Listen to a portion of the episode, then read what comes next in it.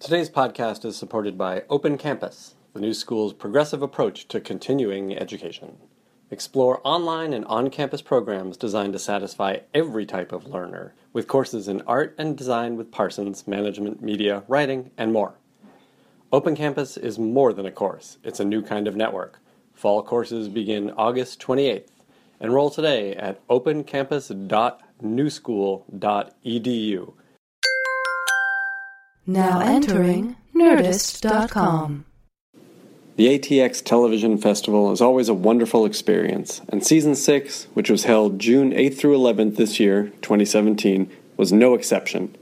As usual, Austin was the place to be for TV fans who got panels and programming of current series like The Americans, Bajillion Dollar Properties, and The Mick, reunions of Northern Exposure, Battlestar Galactica, the shows of Linda Bloodworth Thomason, and others, and panels on topics ranging from first gigs and big breaks to TV under Trump.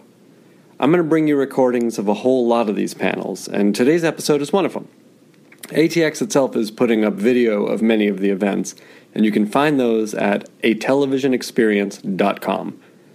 They'll also soon offer podcasts, both ones you'll find here and recordings exclusive to the ATX podcast feed at atelevisionexperience.com slash podcasts. Check that out in the coming months. In the meantime, first of all, go get tickets to season 7 of ATX Television Festival.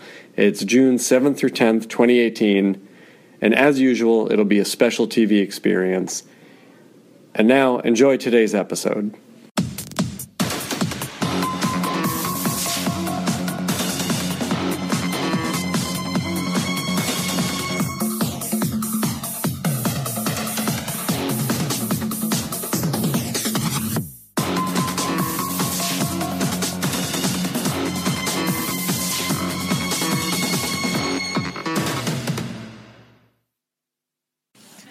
I'm so excited to be doing this one. This is one of my very favorite shows. Um, and we're so lucky to have the creative masterminds behind it, so I just want to bring them straight out. Uh, let's start with Ken Olin.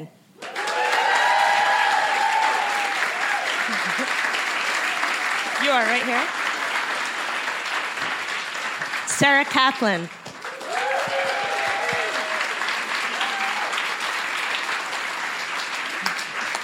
Josh Appelbaum.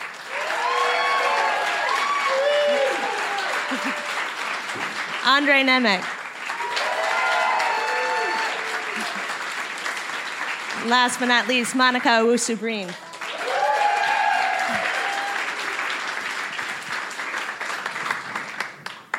I really, I wanted to start at the very beginning. I wanted to start, I just rewatched all of Alias, all five seasons, and, and it was wonderful. It holds up. um, but the pilot is such an amazing feat of television. So much is established. It's incredible. Sarah, I know that you and JJ were the ones who came up with the original pilot. Can you talk a little bit about how it all came together? Um, well, I found I was working on Felicity, producing Felicity, and I found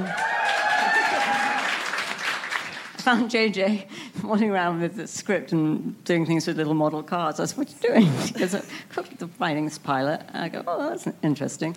And I was supposed to go on and do a different show with a different, quite famous uh, producer I'm not going to mention.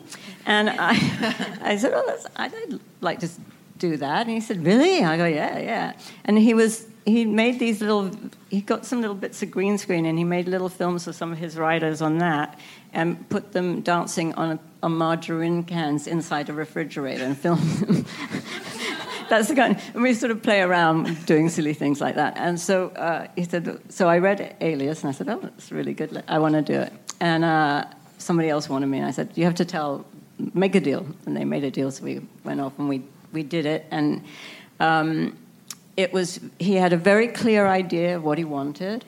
Um, I had the good fortune to to have done a little bit of a special effects show before that called The Others, and so I had some contacts, like people that could do some of the things that needed to be done, like big explosions underground and so forth, like in the laboratory and stuff. And we had uh, Tommy Fisher who did um, Titanic. He was a special effects guy on Titanic, and. Uh, And I think it was the first time that JJ had ever had anyone who could actually do that stuff really well. and uh, so he did this big explosion, and Tommy comes along and says, You like it? And, he, he got, and JJ looks at me and he goes, Can I do it again? I go, Sure. And, and uh, so Tommy goes, Well, okay, how high and how far? and, and, and, he goes, like, like up to here and uh, this high, and he, okay. And JJ goes, How long is it going to take you to reset it? Thinking it would be hours. And Five minutes. Comes in, does it perfectly. And um, we, we, ha- we had a, a lot of, it was an amazing thing. If you have any questions about how, other questions about how it was made, um, and one thing that I, struck me a lot in the cutting room was he would, uh, JJ would be giving notes to the editor, writing the music in, on one computer, doing the graphics on another computer, and and a couple of us were like painting out the cables that were holding Jennifer up as she climbed the wall at the end. and I was like, oh, he can do three things at once. That's weird. you have to tell them the story about Jen's about the, the red hair. Oh, the red hair. Awesome. So uh, he wanted her to have red hair, and uh, so we had three red hair wigs, and none of them were good enough. And he's like, no, it's not the right red. It's just not the right red. And we still haven't really found the right red. And I was like, I don't know what to do. And we're out scouting in, at UCLA, and uh, this girl walks by, and she has uh, badly dyed hair. And at the bottom, she has some red hair, and it's blonde at the top, and it sort of goes through all these different colors. And I'm like, I go, JJ, Look at that girl's hair, the bottom, the bottom. That's good, right? and he goes, Yeah, I like that. And I go, Okay. So I go to the girl and I said, Would you mind? It's kind of a weird request, but could I take a little snippet of the bottom of your hair?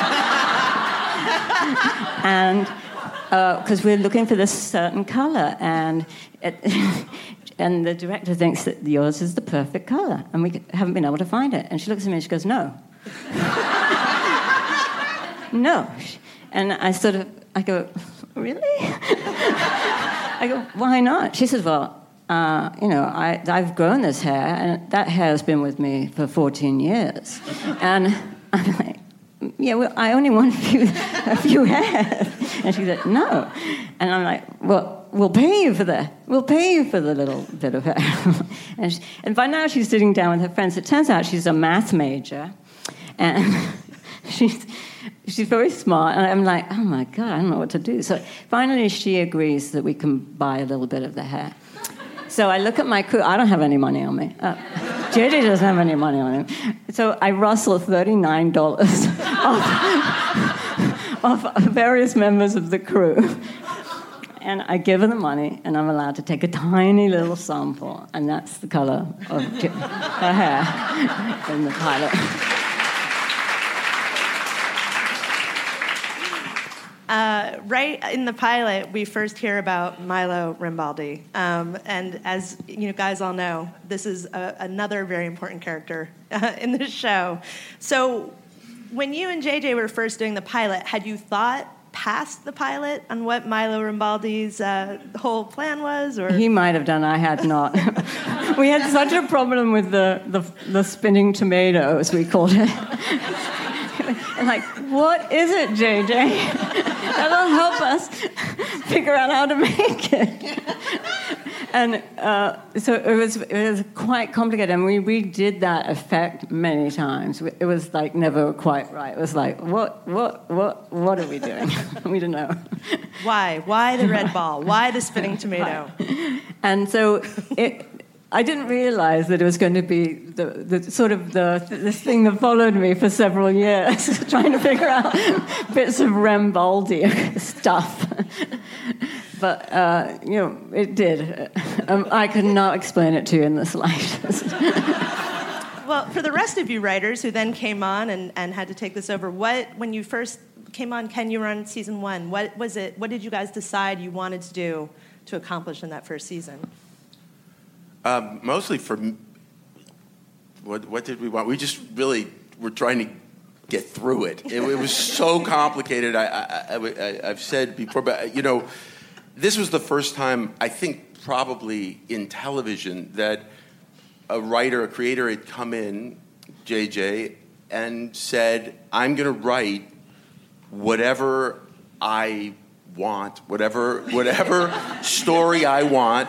I'm not going to be restrained by you know preconceived notions of what can and can't be accomplished um, on a television schedule, a television budget, and then I'll let Sarah Caplan figure out how to give me what I want. and um, but but you know, for me, I, I thought that was the best pilot I'd ever seen. I really did. I thought that you know um, it was so sure of what it wanted to be. It had this incredible sense of humor. It had this incredible cast. It was just so exciting and fantastic. Uh, you know, and, and, and for me, coming into that first season, you know, Sarah and I, they had taken, you know, Sarah says 14 days. It, it was like more like, you know, three years to shoot that pilot.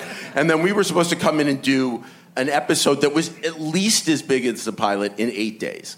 And I mean, it, and he was writing, you know, open heart surgery with explosions of people coming from a Japanese garden, and she's got, she, like, she's having a uh, you know a karate battle. It had to be an indoor pool with Russians, and I mean it was so like I'd never read I, you know I'd never read a movie like this, let alone like a TV. And Sarah and I are like, this is crazy. And like Sarah says, JJ would go. This is why I got into television. You know, it's like, uh, and JJ's like the sweetest, you know, like, he's like, uh, how can you deny little JJ what he wants? You know, and, and then it was like, it was, incredible. And we were both like, this is, it was impossible. And, but it's because he, he was a visionary that way. And now, you know, people do this all the time, but we weren't doing it. It's like the, the red tomato or whatever that thing was. It, it's like you wouldn't just go, oh, okay, let's put, in, put a green screen there and visual effects will come in and they'll take a picture or whatever. You know, like what these guys are doing on Zoo now. It's like, it's crazy. But you, there's being done everywhere. People were not doing this. Like that level of, of imagination, it was just unbridled. And, and, but you know what? It was fun. It, it, it, was, it was really fun. JJ it, it brought, he loved it. And we all had a really, really good time, I think. It's kind of hard to remember, you know. we did, we did. We were really tired for a while. Still just getting our energy back. well, and we have to talk about Jennifer Garner. I mean, the entire cast is amazing, but I mean, would the show work with anyone other than Jennifer Garner, who is such a phenomenal actress, but also really makes you believe physically she could do absolutely everything Sydney Bristow can do as well? She did do everything. I mean, right. for the first two years, she did almost everything. Yeah. You know, she had a great, great stunt double. This woman who was who could was brilliant at fighting, but Jen I mean, she and she wanted to do everything. She loved doing the stunts. She loved and she loved the languages, the everything you could throw at her. She was just. In fact, when she was uh, pregnant, uh, I was the only person that knew. so, and we were shooting the last. I think it was the last episode I did. Actually, it was the end of season four, and uh, she's supposed to be. Sydney Bristow has this fight on a rooftop and Shauna was doing it because she couldn't fight anymore. Jen couldn't fight because she was pregnant, and I couldn't tell anybody. And the director kept saying, sending down someone saying, "I need Jennifer up here. She needs to do this fight." I go, "She's not coming. She's not coming." And they go, "Why isn't she coming?" I said, "I can't. I, she's not. She's not doing it. She doesn't want to do it. We're not doing it. Get over it. You've got Shauna." Shauna Duggins, by the way, the greatest uh, stunt double and now great stunt coordinator. Um, she she wouldn't, and they, he could not get his head around it for the longest time until, until he realized he was not going to get her. Finally, they were standing there waiting, and like, she's not coming. Stop. I mean, talk about being tired. I can only imagine Jennifer Garner's work schedule uh, on a week to week basis. But from everything I've read, she was one of those people who just never complains and always was was ready to go. Right? Yeah, she was all. I mean, she. You know, you, you talked about like number one. It's the number that you know, is associated with an actor on a, on a call sheet. And she was an incredible number one. Everything was done with enthusiasm and generosity and warmth. And she, she was like a, a professional athlete in terms of what she went through with that, you know, smile. She's like a sweet Southern girl. I mean, she, she was phenomenal. And, and I mean, this, this, we would work at the beginning 14 hour days. She was doing stunts these complicated uh, action sequences, these emotional scenes. It was very, her character was very vulnerable, emotional. And she was learning Mandarin Chinese. Like, I mean, like, and these guys would throw stuff at her, like, okay, here you're going to describe the way that you put together, you know, an AR-57 to a, gun, uh, you know, gun dealers in Mandarin, and she would have to like learn that on the weekend. Plus, she would spend Saturday and Sunday doing publicity for the show. So, I, I mean, it, it, it, we broke her eventually. We broke, we broke her, but you know, we were all like, "How are we going to break her?" And and we did eventually. But it, it was it was uh, extraordinary. Her her her stamina. It, it was phenomenal. How many languages did Sydney Bristow actually speak? Do we know? Does anyone out there know? yeah. Somebody out there knows. I'm curious how you balanced the emotional parts of the show with the action. Um, how did you guys sort of approach that? I feel like in the first season, second season, it was really like a balancing act of, you know, how much of it. It's really a father-daughter story is the heart of the whole show, right? Um, amidst all the rest of it. So I'm curious, all through the seasons, how you guys sort of went about balancing. we, that. we really first and foremost always looked at the show as a family drama you know and if that story wasn't playing there was no episode i mean we would and you know often we would talk about okay what's the spy story what's the Rambaldi story we would put that up on the board but that almost came easiest mm-hmm. because then the real hard question was how are we moving her forward as a character how are we playing with this delicious complicated family dynamic mm-hmm. right. Because everything in the missions got scarier the Right. more you were invested in her world and her carrying the emotional baggage of a father daughter scene into China, into that gun dealer meeting. If you knew that that was bubbling underneath, it just everything became more electric. Right. And the show premiered a couple of weeks after 9 11. Um, and I, was there stuff ever feeling about like the outside world affecting the, the inside world of Alias as far as talking about security and, and country? Well, I mean, that- yeah, that, that was really tough. We were we were filming.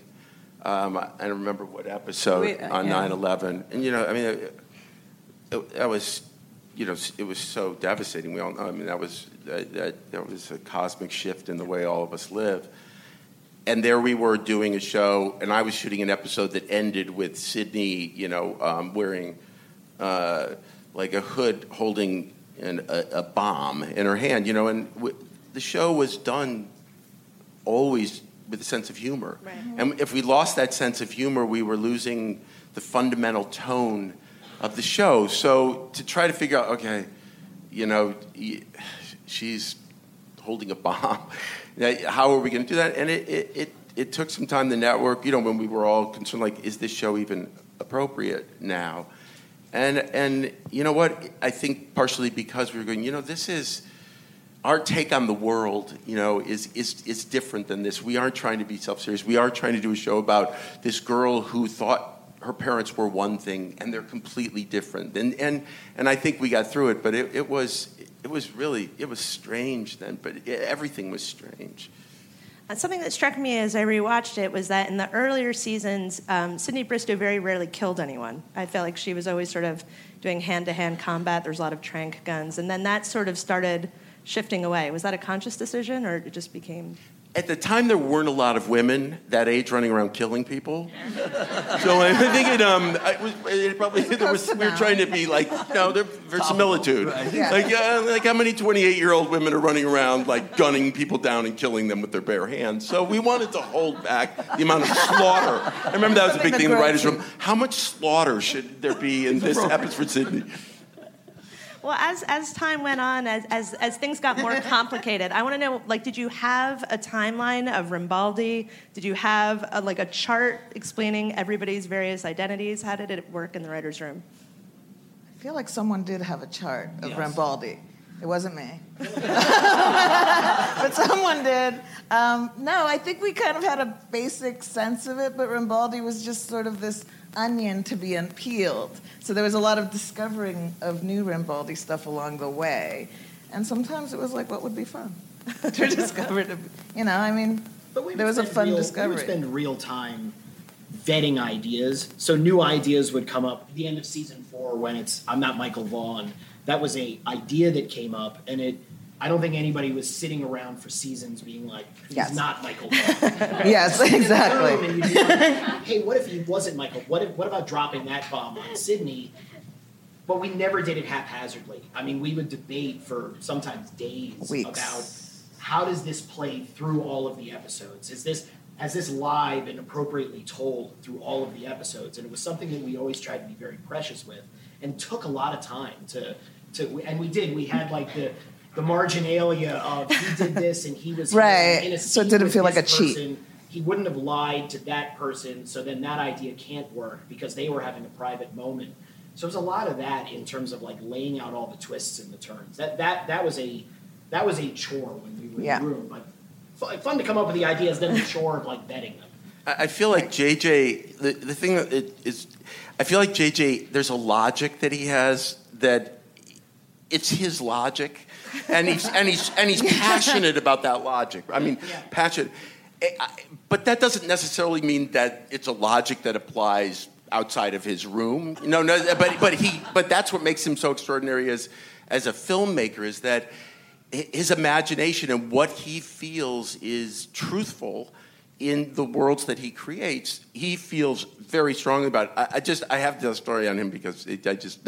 You know, I was doing this episode and uh, Sydney is escaping through a cornfield. You know, for whatever you know, I don't know where, like cornfield, and and they're chasing her and they're trying to shoot her. And JJ had been, I think, doing Lost or whatever. And he, you know, then he came back and he was working on the episode and he watches the scene where Sydney's running through the cornfield and these guys are chasing her and machine gunning after her and they're shooting the corn and everything. And he looks at him, he goes, "Nobody hits her." What the hell is this magic corn? And I said, and I said, JJ, you have a guy that lived 500 years ago with a flower coming out of a box that's still alive. And, and, but that was JJ. And that was, you know, and he always, get, I tell him that story. He said, the magic corn story where you, so one time he yelled at me, what is this, magic corn? like, anyway, that's my story. Magic corn. Uh, in season two, I want to talk about phase one, the Super Bowl episode. Uh, not only, you know, it had the whole Super Bowl lead in, a lot of people remember the lingerie aspect, I think, of that episode. Oh my God. but,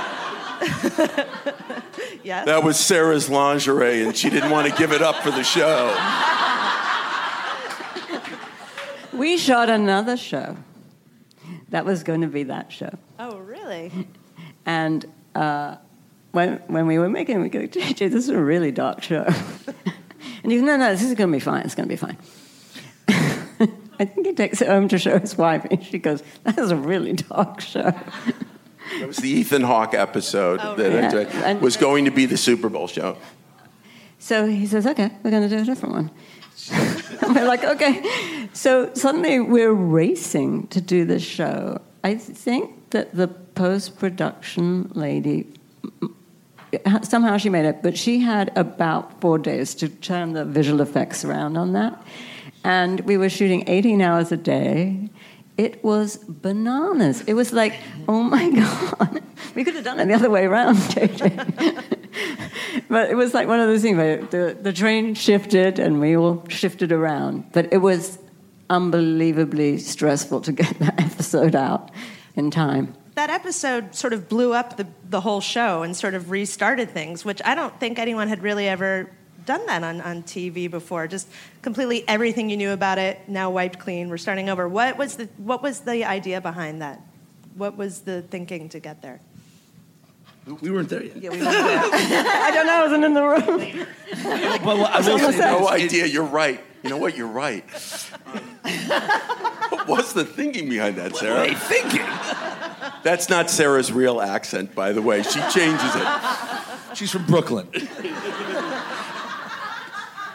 I mean, the one thing I will say about that, when we did come on to the show, that Super Bowl episode and the way that it blew up the show, that became, you know, it, it, it inspired the writer's room in the sense that we always knew that at any moment we could turn the show on its head. And I think there was mm-hmm. probably another two or three times, maybe not to that extent, but that we sort of followed that path. And it was, it was something that was. No, and it was funny when my writing partner and I got hired on the show. We're like, all right, let's watch all the episodes. We'll learn the show. We'll really learn it. We'll get the formula. We'll figure it out.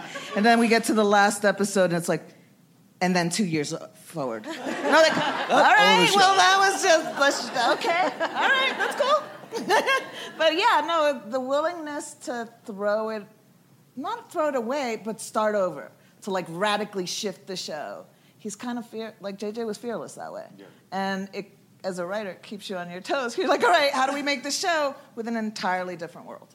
In an entirely different like situation with different character relations and yeah, no, it was it was fun. And The JJ was always a lot about the storytelling, like, and what now? So there were all these ideas that people would have that would be like good ideas, and it'd be like, great, let's do that today. Like, let's just do that idea, and like, let's not build to it, let's not save it, because he was always interested in the, and now what? Now what mm-hmm. does this character do? Now that it's Yep. two years later, they learn some secret. So that was very inspiring, and at times super frustrating because we like break an episode, put it on the board, and it'd be like the end of Act Four, and you'd be like, "That's great." He's like, "That should be the teaser." yes, Which now we have no episode. Let's order dinner. Uh, the arrival of Lena Olin, who was incredible on, on the show. Um, amazing casting. It worked. It worked so well. But I, I was struck when I how many amazing guest stars and guest appearances and arcs you guys had. Crazy. I mean, crazy. Faye Dunaway, Quentin Tarantino. I mean, you can just go on and on and on. Did you guys have a wish list, or did people start approaching you about wanting to get onto the show? I think it was who JJ wanted to meet. Hundred percent. Ricky Gervais Ricky for Gervais. sure was was he got obsessed with the British office, Yes. and he's like, Like, yeah, we ha- I think bring if we write in. something really cool, we could get this guy to fly in, and he'll do the show. I think, I hope, and so we came up with this thing, and yeah. One of my favorites was the Scottish dude that he's, I can't remember what show he'd found him on, an, an English television show. And nobody could understand what he was saying, but we loved him. I could understand, but he, he was the guy in the mental asylum that he he got rescued. Oh. Yeah. John Hannah, I believe his name. John Hannah. Yeah. That, that was really, those, those, those episodes I thought were really fun and kind of like, oh. But everybody said, mm, I can't understand a word he's saying. It was amazing though on the staff because usually on television shows you'd say you know so it's like an Angela Bassett type or a Quentin Tarantino Yes. type and then like, it was actually them doing it. It was you don't have that experience. on those shows. Very, I think it's very hard to say no to JJ. Yeah, I mean, it, it just is. You know, it's like uh, one of the uh, one of the executives would would say, "Don't let JJ come in here because I can't say no to him." You know, so you know, if JJ called Roger Moore, he, he loved Roger Moore. Eh, eh, Roger Moore is going to come do the show. Lena Olin's going to come do the show, and you know, it was. It, it was it was incredible. He's he's an extraordinarily charismatic and and he's wonderful. Did anyone ever actually say no to him? Was there anything that you guys wanted to do? Sarah Sarah said no, but it w- wasn't about acting in it. It was like, please, JJ, we can't have you know another I don't know what eight million dollars to do you know the uh, this chase scene, but but Well, the thing was that you had to come up with something else. So sometimes I'd, I'd find like a one episode there was a thing where she's a hippie girl and she goes to this big market and stuff, and um, it was written kind of differently. I can't remember. It was in a. It took place in a mausoleum, and we were scouting mausoleums, and we found this weird mausoleum in. Um, South Los Angeles, and it, it was done like a like a Islamic temple. And I was like, oh, we could do like a market here. And so I dragged the director outside. I said, just let's rethink this because we could do everything how it's written. The action could take place, but what if she was a hippie chick and she, she's doing it? That's her disguise, and we put all this stuff in it. We'll put carpets. We'll bring some animals. We'll do all this stuff. And he sat there for about an hour figuring out. He goes, okay. so then I went back to JJ and I said, we found this better place. Why can you shift it and have them in Morocco instead of wherever they were? I can't remember. And he goes, okay. He liked it. That, so that was the kind of thing, but really sometimes saying, when we did the box episode, which was uh, originally supposed to be one episode, and I kept saying it's two because we can't we can't shoot it in, in the time, and it was supposed to be what we call a bottle episode, which meant we never left Disney. luckily, Disney had a lot of tunnels. and so, uh, and he's, no, no, no, I want it to be like that. And he's like, I go, okay. Um, so we'll, tr- we'll try. But because I could not get him off it, actually. And uh, they started shooting the first day. The AD was still trying to schedule it to figure out how to do it in, in the amount of days that we had. And uh, I'd gone to Las Vegas to scout. I came back. These people are still shooting. They've been shooting for 12 hours and they've done a quarter of the day's work. And I'm like, oh, look, it's like they lost the war in Vietnam and they're still fighting. and they're completely oblivious. And I go, leave the room. I go back to my office. It's two o'clock in the morning. I call JJ. I said, get me JJ on the phone. And I go, JJ, we can't do it. It's two episodes. And he goes, okay, what if I, I'll take this scene, I'll rewrite that thing, I'll put that scene here, and if we put the part here, and we'll go like, and I'm like, I'm thinking, should I write this down? I'm really tired. I don't remember, but he remembered, and he did it. We, it took us 20 days to shoot oh, this thing that he thought we could do in eight. And these are the episodes with Quentin Tarantino, Yes, right? yes. What was that like having him on set and Yeah, directing it's a him? Yeah. I would mean, you know, he was great. I mean, he was great. He was just really, really into it. He, he's, he's, you know, he's so compelling. He's so charismatic. But wow, he was a trip, and Oh, he just loved it. Loved it. He would hit, sometimes he'd hit Jennifer by mistake. She was like Bruce. Yeah, he's not a great stunt He's not guy. a good stunt. Jennifer was like, "Oh, can we use it?" But know, Quentin's into it, Jen, and she'd be like, "Oh my god," you know. Gwen, close. You don't actually hit her. I know, I know, I know. Bam. She, like, no, it was, it was- But God, he was, he was. it- you know, everybody was having so much fun, and he's fun, you know, wild.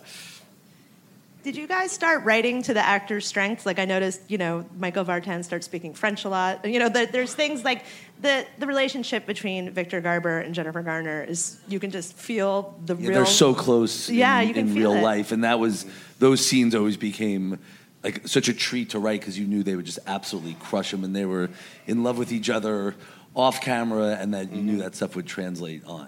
You couldn't write enough Jack Sydney scenes. Right.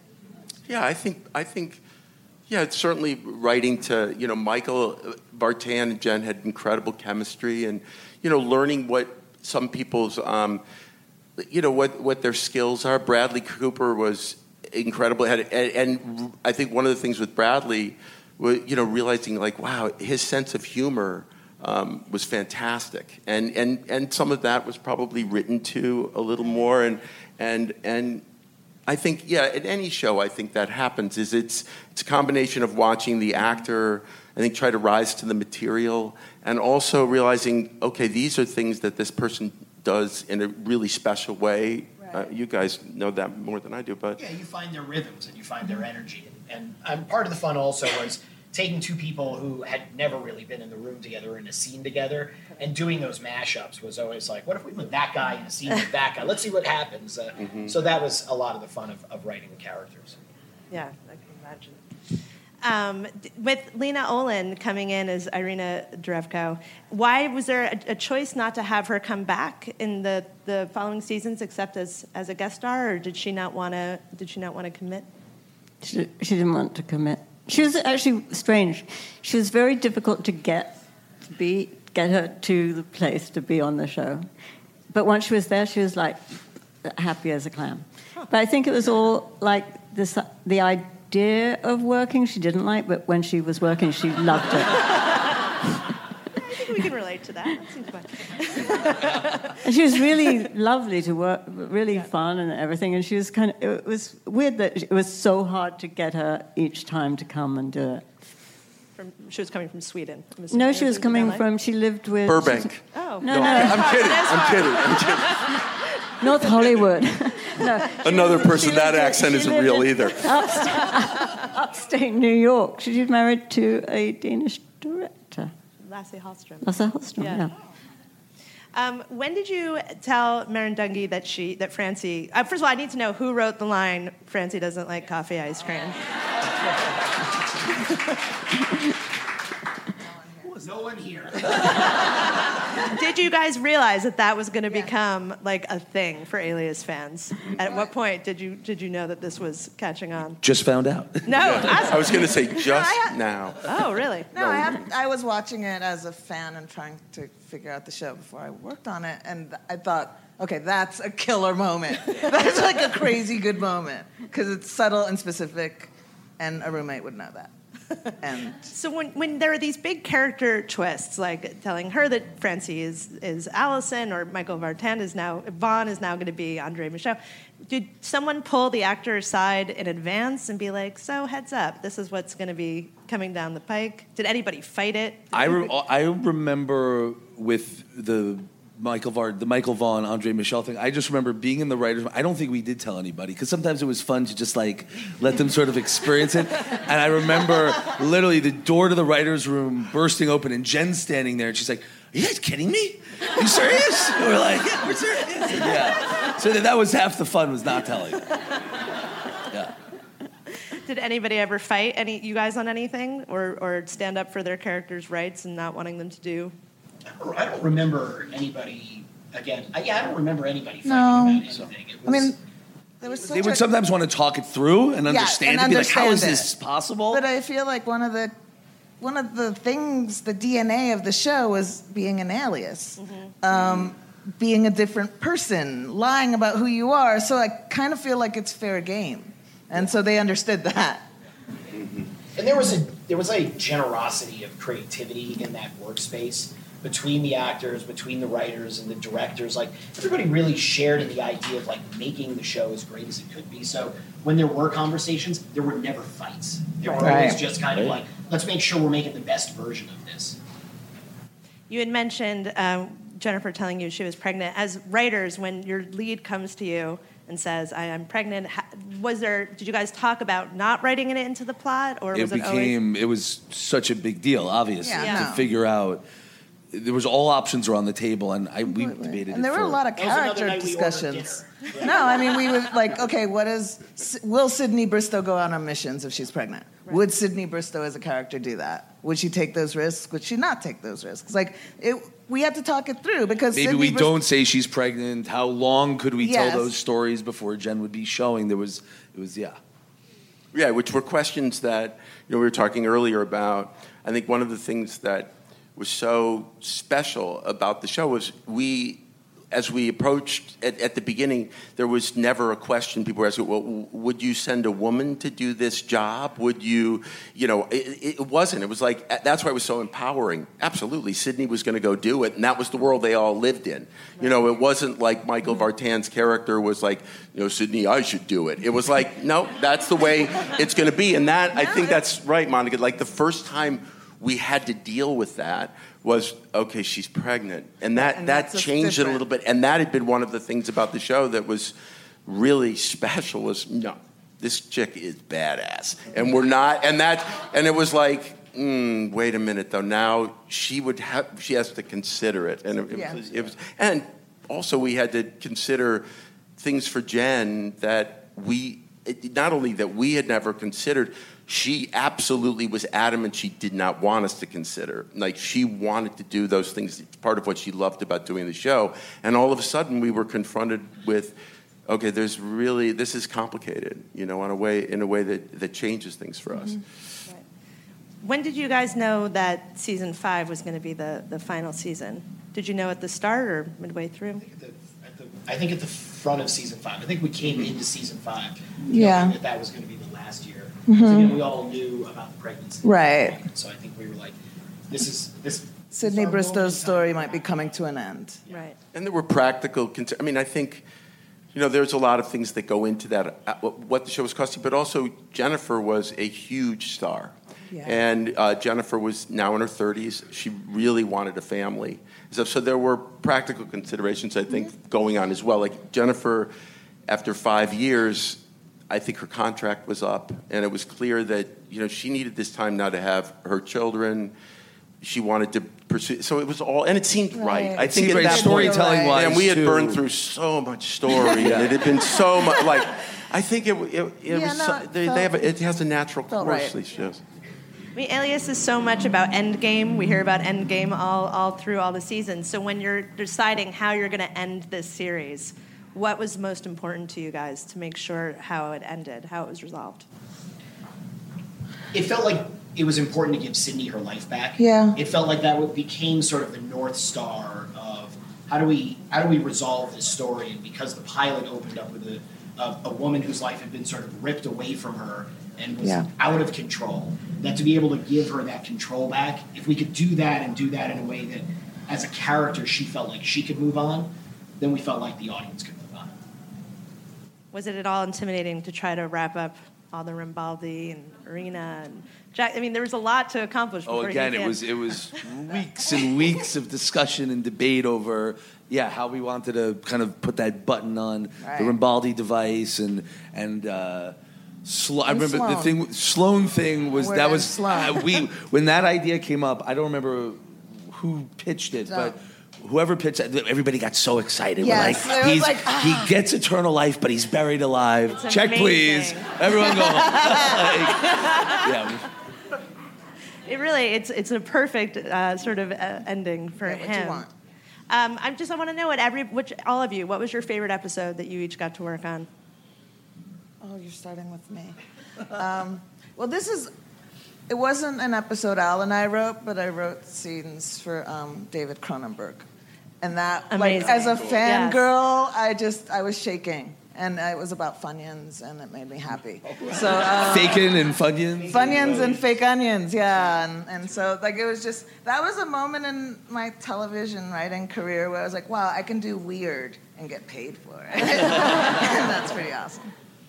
Um, I, the uh, the uh, the end of season four, the last episode of season four. Oh, that's So that was just it was sort of a, a great moment in time to be able to be like put a great big twisty idea out in the world and uh, and sort of let everybody wait for the next season to get their answers. So uh, that that was a fun. One. I really, I like the episode where, and again, we didn't write it, but it was just fun being in the room. I think Drew wrote it, Goddard. It was where, Welcome to Liberty Town? Village. Yes, yes. that was just a fun one. Again, where we were sort of stepping outside the box of, of what the show is and sort of, you know, yeah. Very true. Very Drew Goddard. Very Drew. That was that the one with um, Kevin uh, on the when she's buried alive? That's right. And Kevin has to, exactly. Which way is what she goes? What's that? He, he, they're directing him, and they're going turn, keep going. They're telling him to. They're trying to get him Right, to they're home into directing the, him to- how to save Sydney and, And, yeah. and, and I can't remember. She, he's going which way, and they don't give him a clear direction. He's going which way, and he's like, running around like this. I, I think I, I don't remember what episode it was, or what the, but I, there was a scene where uh, Jennifer confronted uh, Michael Vaughn. Vaughn uh, Sydney confronts Vaughn for the first time um, when she finds out that he's alive, and she comes down the hall. It was I thought Jennifer was brilliant, where she says, "I would have waited for you," and that that was my, which is fun. You know, I mean.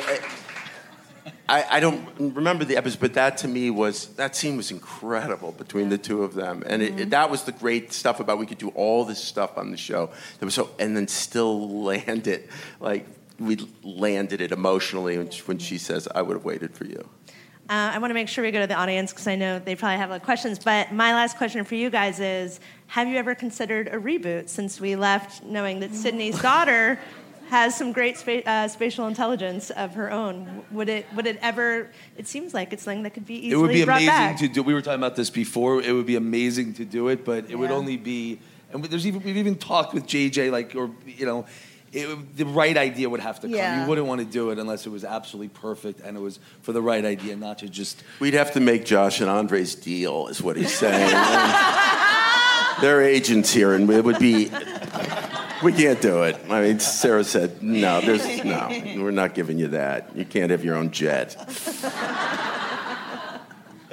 And JJ's not busy at all, so I'm sure that would be fun. um, I'm sure you guys have questions. Let's start right here in the front. I'm wondering if, if what storylines you didn't get to do that you would have liked to do, or something that got like left on the drawing board. Did you guys hear that in the back?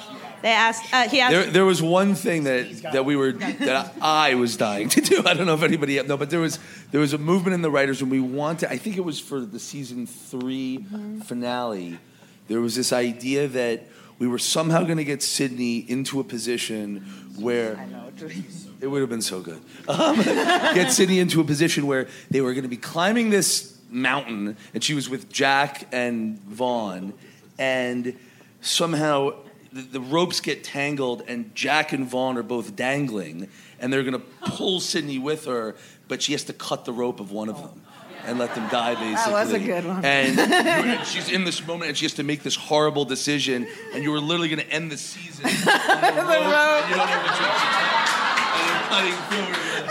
Cut to black. I remember you guys talking about Yeah, this. Yeah, we were so Wasn't that excited part about it. I mean, you were going to do this, right? Yeah, it was. no, it got this close to the finish line, and I forgot thought, it, what- I thought the idea somehow leaked. And then Yeah. had to go That's what it back. That's what it was. It leaked, and then we had to. Re- oh. We got called back from hiatus We- we to like, went on re-break the season That's finale. And they were like, That was a weird year. leaked. Yes. Everybody back in the room. We got to come up with a new idea.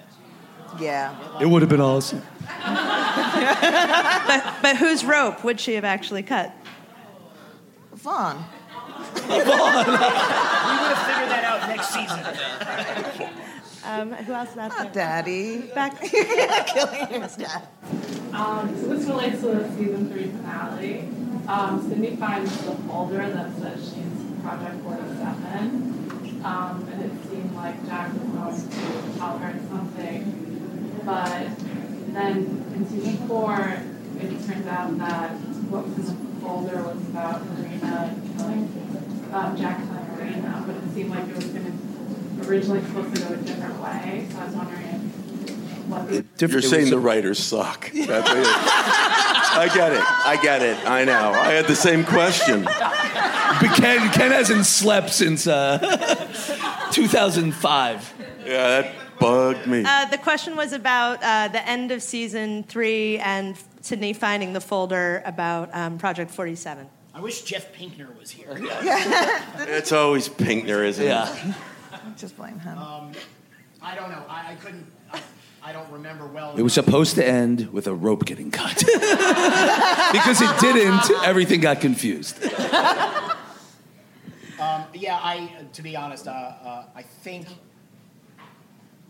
Oh, if he pulls this together, let's get it. Let's go. Yeah, Andre. I got it. Just, I, I, don't- I don't. It, it was Lost.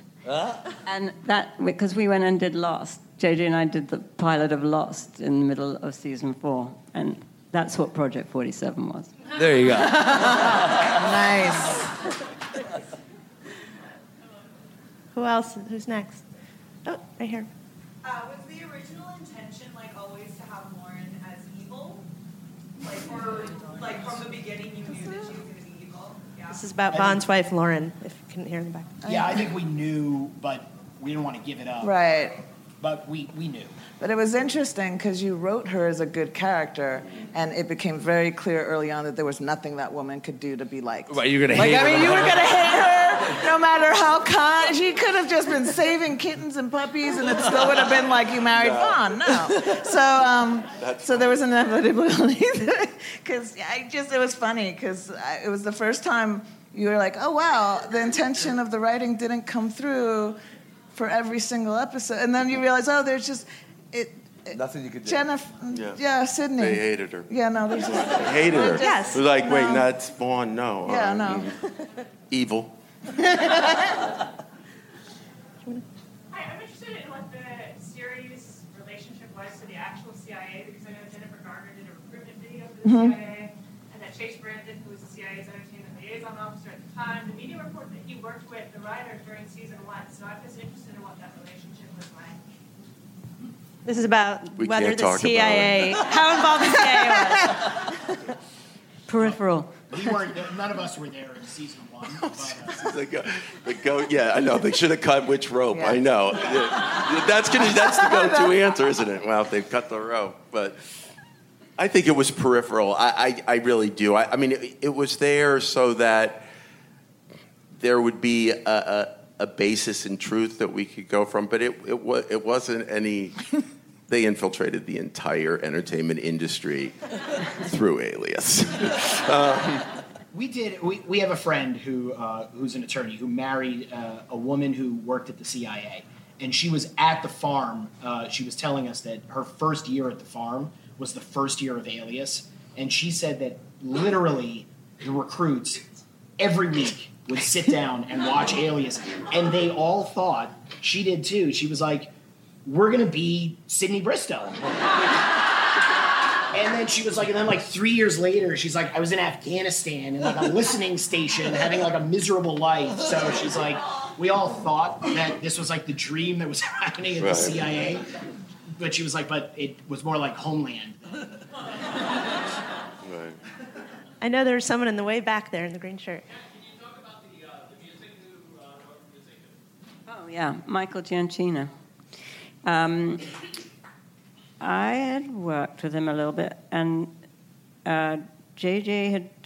I don't. I was think based from off the video game, It was, wasn't yeah, Video from game. Spiel- Berkey Spielberg video had used game. him to to write music on his on some video games. He did Medal of Honor, the video game, and I know Jesse Alexander became obsessed Yes. and passed it along to JJ, who became obsessed, and and he. And, and by the way, didn't JJ write the? Uh, JJ wrote the opening theme. JJ's JJ wrote very the theme. musical, and and Yeah. so um, JJ JJ wrote the theme, but Michael then did all the score. Yeah. Michael Giacchino. And they've been together ever since. They're very happy together. Somebody else back there? Yes, right there. Talk about your favorite villains or and how you enjoyed writing for them. Sometimes they're friends, sometimes you know they're not. And, and who's your favorite? Who's Sloane, Sark, or Everina? Or talk about that. The funniest thing about Sark was, again, coming on a little late because I Sark was the man, and he. Uh, the funniest thing was not knowing anything about David Anders. When I met him, you know, I assumed he was going to be this debonair, you know, little British guy, and you meet him, and he's like, "Hey, what's up, bro? How's it going, man?" He's like, he's like this really chill dude from where is it, Portland or Yeah, Portland. the total opposite of everything you thought Sark would be. So, but yeah, Sark was I, that was so a much fun. favorite. I remember writing an episode where he and um, Rachel hooked up, uh, Bob, and he used his accent, and it was just so much fun to hear him be himself. Right, without him talking, yeah. Did there's a mark out there? Yeah. Okay, please don't hate me, but why was season five so much, I guess, weird compared to the first four seasons? Like, it's kind of gone So, different. I don't know. The question was, did season five feel different for you I guys think too? we, I think it did center around Jen. It's what we were talking about before with Jen's pregnancy. There was Mm-hmm. like suddenly there was questions we were asking Right. ourselves that we never had to ask before, and then we were bringing in you know new in new characters to sort of. Suddenly sending other agents on missions that normally she should have been on. So it just it did take on a different dynamic. Who's next? Right back there. It seems, I don't know if this was planned, but with those new agents, was there ever any talk about doing sort of a spin-off with the new agents, like a new Alias 2.0 kind of thing? Again, I think at the time it felt like if it wasn't Jen, it wasn't Alias, and Yeah. it's still probably true. Yeah. Is the- Back there? Was there a storyline of keeping the devices in the writer's room? When it like, went to air, when you have the writer's room not being on board with the story choice? Oh.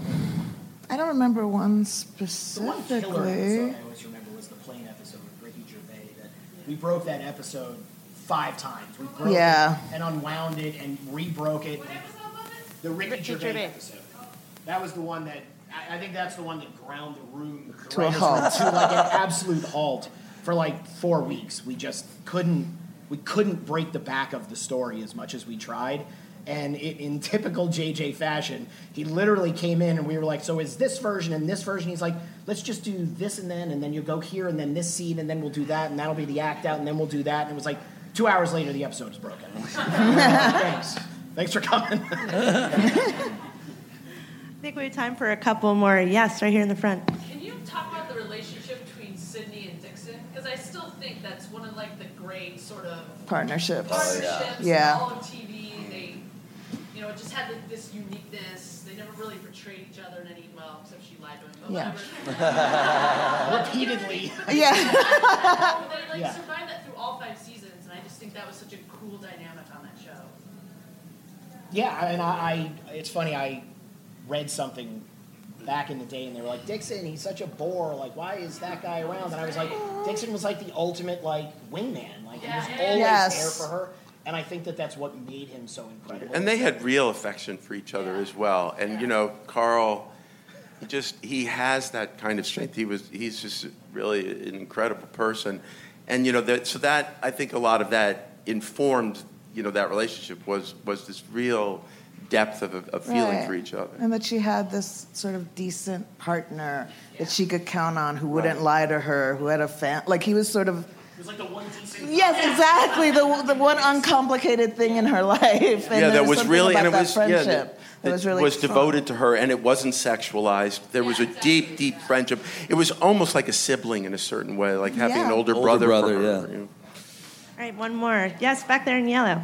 One quick question. So on the uh, Francie doesn't like coffee ice cream scene. Any cool behind the scenes stories? I mean, that scene was just so amazing, and that had to be fun to write, and also you know, the stunts and everything about it. Well, the biggest thing, the, the scene where uh, you, you first see the, the double of Francie, where you pan from Francie to Francie dead, that was originally supposed to be the end of the episode with Ethan Hawke.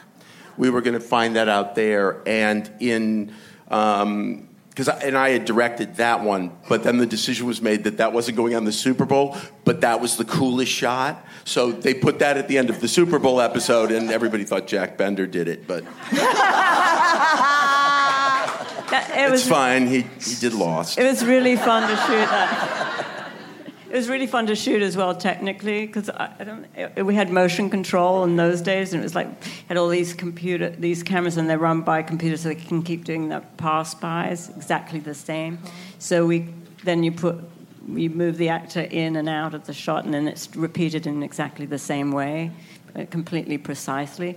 And it was in the back of some shitty little set on, on, on the Disney Toy Town place where we'd shoved her restaurant and we put this tile up and everything and it, it took us hours. I mean, I remember it was like a night freezing and it was just like, oh, for God's sake, it's gone. But it was fantastic. I mean, it was just looked so great. I was really proud of that. I was told we can do one more. So, anyone, last question back there? Yes.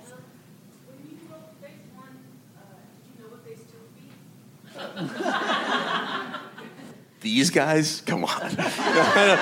no, I, I, will, I remember again because we came in when phase two Yeah. was was starting. Basically, I remember again being huge fans of the show, getting hired to come work on the show, and be like, "Okay, so What so what's going to happen now?" And they're like, "Come in, we're trying to figure it out. We're not sure."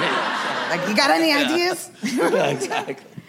That was really fun. Oh, one thing I want to say is like we used to have a lot of fun when we were shooting, and Jennifer uh, dis- created this thing called Crew Member of the Month, and and um, they'd pick somebody, and they would she would, they'd get a massage, they'd get a parking place right by the stages. They don't have to go in the big old parking building and find their place, and something else, something really fun, and. It, the way it would be announced was always something extraordinary. And the first one was her, her dresser, the costume girl. And she, we're standing on the set, and we don't, nobody knows what's going on, and we're there, and it's, and it's kind of quiet. And then suddenly there was this kind of blast of a trumpet. And we look around, an entire mariachi band steps out and serenades her. and it sort of got crazier and crazier. And one, the, the biggest final one, I think, was for Richard Code, who was one of the first ADs on the show. And uh, we're standing there, and this, the stage doors are pulled open. It's at night, and there's Hawaii, and he was raised in Hawaii, and there's Hawaiian fire eaters, dancers, Drums, stuff, the- drums, musicians. This whole thing goes on, and then a white stretch limo comes, sort of filled with babes, and drives him off. but that was like typical. So every month, something like that happened. And we had an AD whose pretty much his job was another AD. His pretty much his job was to organize it all because they got more and more and more elaborate. But it was really fantastic. it was sort of that was every. It was so memorable. I think for all the crew and a lot of the crew uh, we worked with after that, and we and I still have people from that time working with me now. So it was, it was very special. Well, thank you guys so much for coming.